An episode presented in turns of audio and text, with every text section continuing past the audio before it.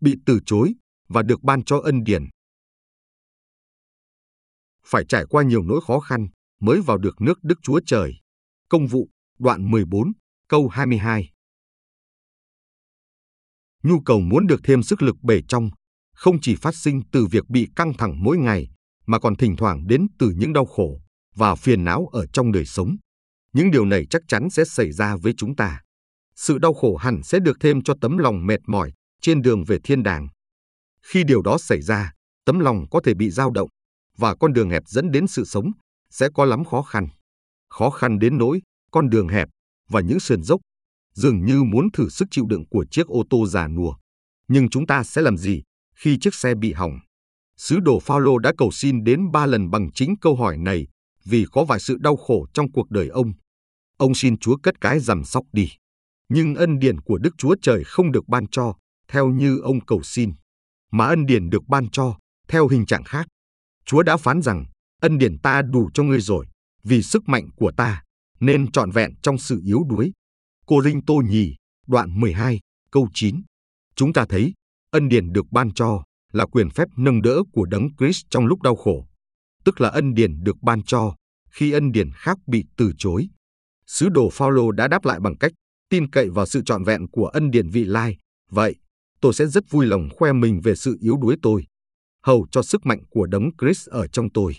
Cô Rinh Tô nhất, đoạn 12, câu 9. Đức Chúa Trời thường ban phước cho chúng ta bằng ân điển này, khi Ngài từ chối ban cho ân điển kia. Thí dụ, vào một ngày nắng nóng của tháng 7, hệ thống bơm nước của chiếc xe ngừng hoạt động. Chúng tôi mắc kẹt trên đại lộ liên bang Tennessee, cách thị trấn tới 20 dặm. Sáng hôm đó, tôi đã cầu nguyện xin Chúa giúp chiếc xe chạy thật tốt để chúng tôi đến nơi được bình an. Vậy mà giờ đây, chiếc xe đã bị hỏng. Tên điển cho chuyến đi được thuận lợi đã bị từ chối. Không ai dừng lại giúp đỡ khi chúng tôi đứng đợi chung quanh chiếc xe. Sau đó, con trai tôi là Abraham, chỉ mới 11 tuổi, đã nói rằng, cha ơi, chúng ta nên cầu nguyện. Thế là, chúng tôi quỳ xuống đằng sau chiếc xe và xin Chúa ban ân điển vị lai, tức là sự giúp đỡ khi cần. Khi chúng tôi nhìn lên, một chiếc xe bán tải đã tấp vào lề. Người lái xe là một thợ cơ khí, làm việc cách đó khoảng 20 dặm. Anh ta nói sẽ đi lấy phụ tùng, rồi quay lại giúp chúng tôi sửa xe. Tôi đã cùng đi với anh đến thị trấn và có cơ hội chia sẻ phúc âm cho anh. Chúng tôi mất khoảng 5 giờ đi đường.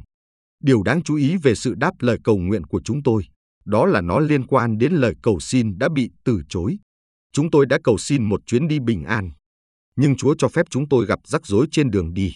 Khi ân điển này bị từ chối, thì ân điển khác được ban cho. Tôi đang học cách tin cậy vào sự khôn ngoan của Đức Chúa Trời trong cách Ngài ban phát ân điển, vì đó là điều tốt nhất dành cho tôi và cho đứa con trai 11 tuổi, đang dõi theo bằng đức tin. Chúng ta không nên lấy làm lạ khi Đức Chúa Trời ban cho ân điển diệu kỳ mà chúng ta đã cầu xin trong lúc khổ đau.